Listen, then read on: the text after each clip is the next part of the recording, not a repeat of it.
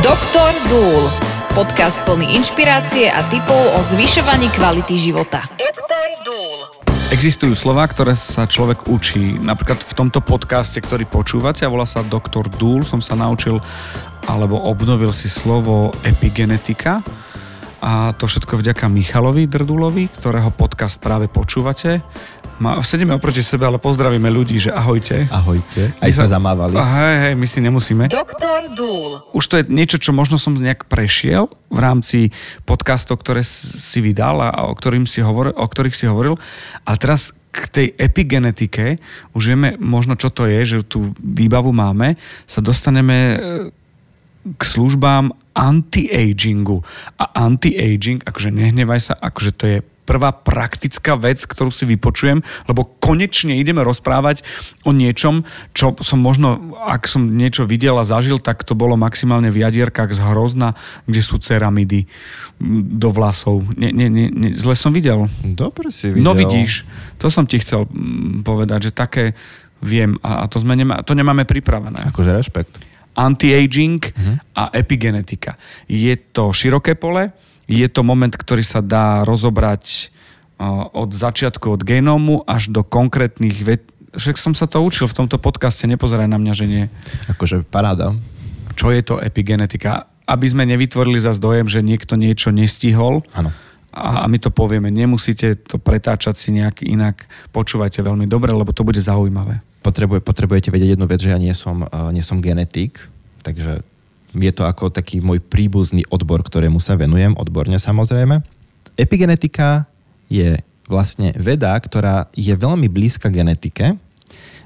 Chvíľku sa hovorilo, že je to nad genetikou, ale oni sú v podstate vyrovnané, tie obidva, obidve tieto uh-huh. vedy. A aby sme pochopili, čo je epigenetika, potrebujeme pochopiť, čo je genetika. Genetika je v podstate všetko, čo sa deje v našich bunkách, v našom tele a súvisí to s našimi génmi, ktoré máme. Máme ich okolo 25 tisíc plus minus Mám. v každej bunke. Máš. Okay. Aj ty, aj ja, aj každý, kto nás počúva alebo bude počúvať, tak má toľko to génov. Je to uh, plus minus, dobre? A, a vlastne na základe toho, čo v tých génoch máme zapísané, to je to, čo sme napríklad zdedili po svojich rodičoch, starých rodičoch, na základe toho uh, vyzeráme, na základe toho máme e, farbu očí, na základe toho máme niektoré charakterové črty napríklad. Uh-huh. A veľmi dlho sa myslelo, že vlastne to, čo je v tých génoch zapísané, tak takto už proste musí byť. Ak máš napríklad zapísanú nejakú predispozíciu na konkrétne ochorenie v tých génoch, tak sme si mysleli, že ten človek s najväčšou pravdepodobnosťou to ochorenie musí za, počas života dostať. No a potom prišla na scénu epigenetika. A tá hovorí, že to, čo je v tých genoch zapísané, sa nemusí nutne prejaviť. Čo je super správa. Čo je super správa, aj keď som sa to dozvedel, tak som, tak som sa ukludnil a povedal som si, že dobre Michal, je to v poriadku. A je to preto, pretože my to vždycky tak uh, s humorom hovoríme u nás doma, že u nás sa nededia majetky a autá a domy, u nás sa dedia choroby v našej rodine. tak som si povedal, že super, môžem to mať pod kontrolou a môžem urobiť niečo, pre, pre svoje zdravie alebo pre tú kvalitu života, aby som nedopadol možno ako moji prastarí rodičia, ktorí nevedeli túto informáciu. Je tu ešte. nádej na zmenu, čo je super, že to vieme ovplyvniť. Áno. A to je tá genetika, to je tá výbava. A teraz sa dostaneme k druhej časti. A to je epigenetika. A epigenetika hovorí o tom, že to, čo v tých génoch je zapísané, sa môže alebo nemusí prejaviť. A súvisí to s našim životným štýlom. Ale teraz životný štýl nemyslím iba tým, že či si uh, ja dám šalátik alebo idem si zabehať, ale myslím tým naozaj všetky faktory, ktoré na nás ako na ľudí vplývajú. To je napríklad psychika, to je stres, okay. to je životné prostredie, uh, voda, ktorú pijeme, potraviny, ktoré jeme, to ako myslíme má reálny dopad na naše gény a génovú expresiu. Lebo sú ľudia, ktorí myslia, že toto nedokážem a sú negatívni, alebo mm-hmm. čakajú nejaké, že vždy mm-hmm. mu niekto niečo vyčíta. Mm-hmm. To je zase prostredie z domu. Ano. A potom mindset, ktorý je nastavený, ano. že pozitívne. Ano. Určite. Okay. A potom sú tam určité návyky, ktoré si nesieme v živote. Niekto fajčí, niekto pije, niekto možno užíva nejaké ľahké drogy. Neviem, každý máme nejakú, nejaký zlozvyk. E, to, koľko spíme, má veľmi výrazný dopad na našu genetiku a na to, akým spôsobom sa naše gény budú správať. Au. To, aké množstvo jedla a energie príjmame, to má tiež obrovitánsky dopad na naše zdravie a na to, ako sa naše gény budú správať. Takže To sú také možno základné parametre, ktoré z vonkajšieho prostredia vplývajú na nás ako na ľudí a na tie naše gény a na základe toho tie gény dostávajú vlastne stimul, čo majú robiť. A pri epigenetike treba pochopiť základnú vec, vysvetlím to veľmi jednoducho. Geny vieme zapínať a vieme ich vypínať. Fakt? Ak je gen zapnutý, tak produkuje určité proteíny, určité látky, na základe čoho sa potom v tele spustia nejaké procesy. Ak je gen vypnutý, tak neprodukuje žiadne proteíny. A tuto prišlo naozaj okolo roku 2000-2001 k obrovskému zlomu, že sme zistili, že my vieme cieľene ten gen zapnúť alebo vypnúť. OK. Áno. Bojím sa, že ma budeš klonovať teraz. Akože, vieš, je tam, je to bezpečné? Čo, čo robíte, genoví inžinieri? Halo? Uh, toto si netreba naozaj zamieňať s nejakým genovým inžinierstvom alebo úpravou gen, genómu ako takého to v žiadnom prípade. My sa bavíme o tom, že všetky tieto vonkajšie vplyvy, ktoré do, dopadajú na nás ako na ľudí, na naše zdravie, na naše bunky, na naše DNA, sú reverzibilné. To znamená, že dajú sa zvrátiť, dajú sa zmeniť. Ak napríklad nebudeš uh, týždeň dobre spať, alebo dosť, tak tvoje gény určite sa začnú správať inak. Pretože mhm. telo sa prispôsobuje, respektíve reaguje na tú situáciu, do ktorého si ju dos- ho dostal. Rozumieme tomu? Rozumiem tomu, Výborne. rozumiem. A ono sa to, jedna zo základných takých tých uh, metód, ktorou sa vlastne epigenetika prejavuje, alebo ako, ako vieme tými vonkajšími faktormi ovplyvniť naše gény, je metylácia histónov. Ono to znie trošku, no, spomal na, trošku. Na, náročne, ale aby sme pochopili, že keď zoberieme uh, akúkoľvek alebo určitú látku a zjeme ju alebo vdýchneme ju alebo nejakým spôsobom myslíme alebo sme v strese, tak tie naše gény sa dočasne označia takou cedulkou, a vtedy sa ten gen začne nejakým spôsobom správať. Buď sa zapne, alebo sa vypne. Aha, rozumiem, že sa prejaví, neprejaví. A keď sa z tej situácie dostanem, napríklad, že už nemám stres, alebo začnem zdravšie, alebo začnem sa hýbať, tak ten gen sa začne správať zase inak. Uh-huh. Čiže ja mám v rukách to, o tomto je epigenetika, ja mám v rukách to, ako sa mnohé moje gény budú správať. A toto je podľa mňa veľmi ukludňujúce. Je to trošku aj desivé na jednu stranu. Áno, podľa toho, ako hazarduješ so životom. Ale mňa, mňa toto veľmi upokojilo, že ja si tu... Uh, zas nevieme to spraviť ešte pri všetkom, pretože uh, tej, tých genetických informácií uh, niekde som čítal no. informáciu, že v jednom človeku sa nachádza genet- tých informácií v génoch toľko, že to žiadny počítač zatiaľ nie je schopný spracovať a keby si urobil šnúru zo svojho DNA, tak by si zo Zeme na Slnko 3000 krát vedel ten špagát natiahnuť. Chápem. Čo je obrovské množstvo dát. A totiž to, čo je dôležité povedať, že toto nie je iba to, že si niekto myslí, že keď zjem jablko, tak budem zdravší, ale reálne sa to už dá sledovať, či tým konkrétnym jedlom, tou konkrétnou situáciou, tými konkrétnymi prírodnými zložkami, ten gén alebo tie klastre génov, klastre to znamená, že tých génov je viac, pretože nikdy jeden gén nie je zodpovedný za jednu konkrétnu vec, vždycky je to súbor génov, čo je veľmi podstatné povedať. Takzvané súgenie. Súgenie, dobre, môžeme to nazvať súgenie. Klastre lepšie. Klastre. A uh, vieme to odmerať, vieme sa pozrieť, že či po aplikácii zjedení niečoho, to môže byť jedlo klasické, ako sa tie gény správajú. Či sa zapínajú, či sa vypínajú. Mm-hmm. A veľmi dôležité pri tej epigenetike je povedať to, že vieme sledovať napríklad, ako vyzerajú gény mladého človeka a ako vyzerajú gény staršieho človeka. A tam veľmi pekne vidíme na tej teplotnej mape tých génov, že ktoré gény sú u toho staršieho človeka už neaktívne uh-huh. a ktoré tie gény sa aktivujú. A Epigenetika dokáže robiť to, že u človeka, kde už sú napríklad vypnuté gény, alebo nie všetky sú plne funkčné, ktoré sa napríklad týkajú energie a vitality, tak tie vieme zapnúť. Ak tie vonkajšie vplyvy, ako je strava, spánok, pitný režim a samozrejme sú to aj určité konkrétne zmesy prírodných látok, ktoré máme odmerané reálne, že vedia takúto robotu spraviť. Uh-huh. Neviem, či to dáva zmysel. Áno, určite. Ja sa len zamýšľam totiž to, že, že tým, že už to chápem, že to nie je nebezpečné a že to je bezpečné, že, že riešim tú epigenetiku ako takú, dostávam sa presne k tomu, že chápem metabolizmus, prostredie, výbavu, čo výbava rovná sa e, gény alebo genom ako mm-hmm. taký. A dostali sme sa k tomu, že ten anti-aging mm-hmm. vieme mu pomôcť zapnúť aby v staršom veku, keď už má úplne inú farbu ako v tom mladšom, sa dostal minimálne k tomu, čo súvisí s tým, že to vieme zvrátiť. Ak máme nejakú predispozíciu a je to úplne jedno, či je to skincare, alebo že či to je metabolizmus a, a, a výživa, jasné, jasné. alebo že či to je samotná vitalita, stárnutia a tak ďalej. Mm, určite áno. A veľmi sa mi páči, že sa začal, začali spájať dva pojmy a to je epigenetika a anti-aging. OK, spojme ich a poďme si o tom povedať. Pretože sú to dva pojmy, ktoré uh, napríklad ja som pred pár rokmi veľmi neregistroval a pred pár, možno 7 rokmi som vôbec nevedel, že nejaký anti-aging existuje. Myslel som si, že to je pre starých ľudí a je to na nejakej klinike estetickej medicíny sa to robí, alebo neviem, vôbec som nerozumel tomu výrazu, čo to vlastne znamená. Ale keď sa spojili tieto dva pojmy, že epigenetika, čiže vonkajšie zásahy, uh-huh. ktoré sú kedykoľvek zvrátiteľné a vieme sa dostať do toho stavu, v ktorom sme boli. A anti-aging, ktorý je boj proti starnutiu. Lenže podľa mňa tento pojem sa vysvetľuje na verejnosti veľmi nešťastne. Poďme ho dať do poriadku.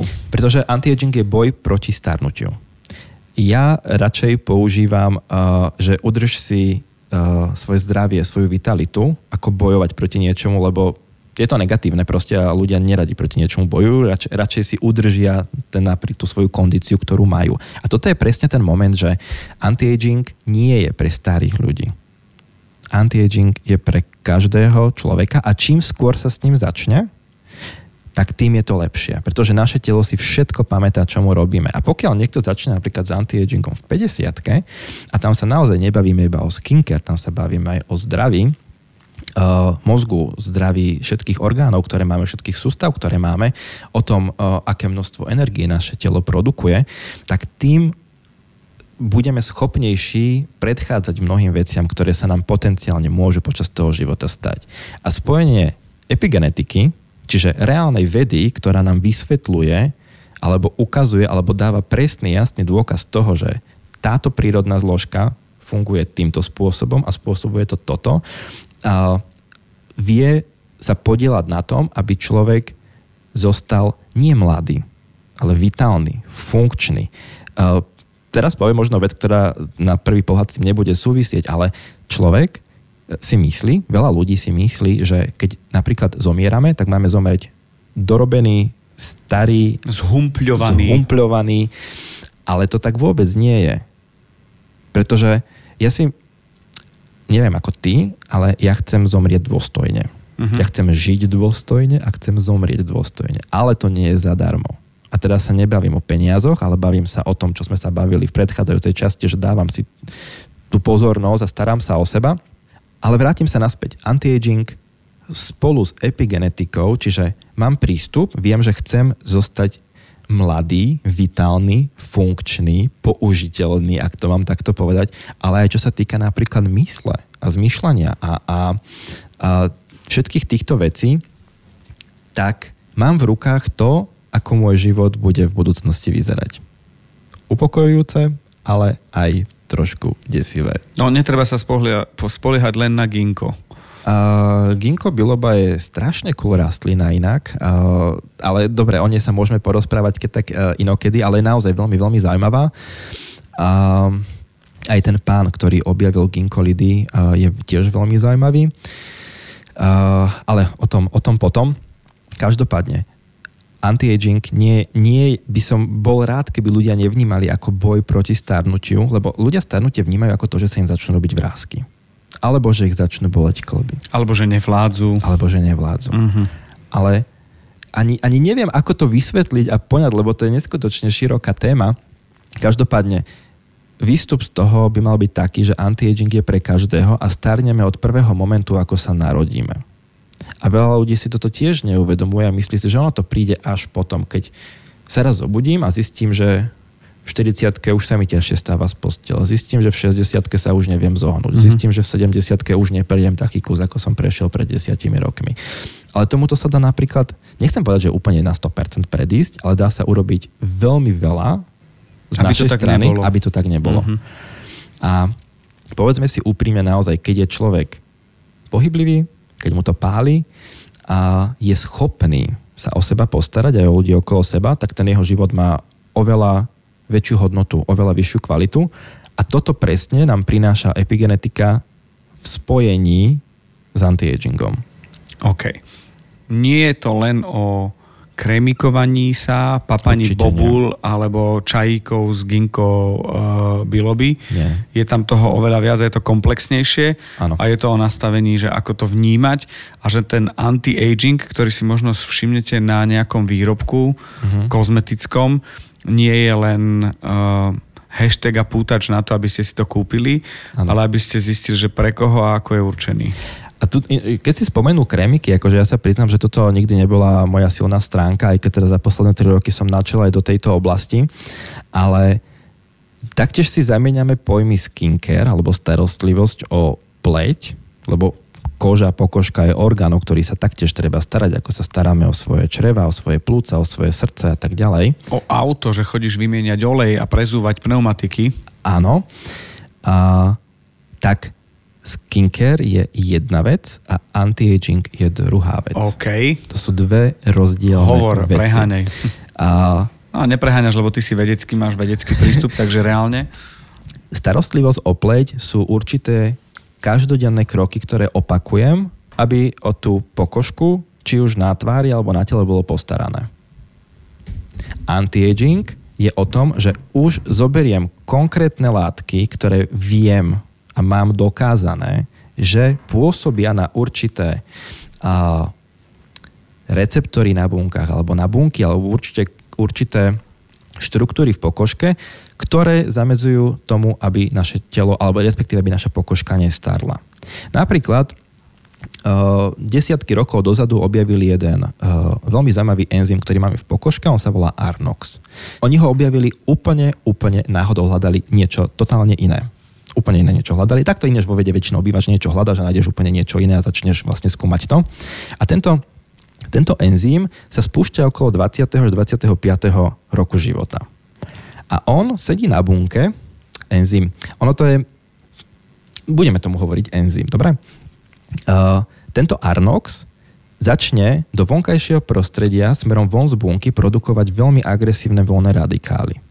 Voľné radikály sú látky, ktoré poškodzujú čokoľvek, s čím sa v našom uh, tele stretnú. A zistilo sa, že vlastne na základe toto je taký tzv. prvý generátor starnutia. A anti, nie skincare, ale anti-agingom vieme tento, aktivitu tohto enzymu zablokovať. To znamená, že tie voľné radikály sa netvoria, tým pádom tá pokožka z tohto uhla pohľadu nestarne. Chápem. Toto je rozdiel. Chápem, super. Čiže Arnox Arnox.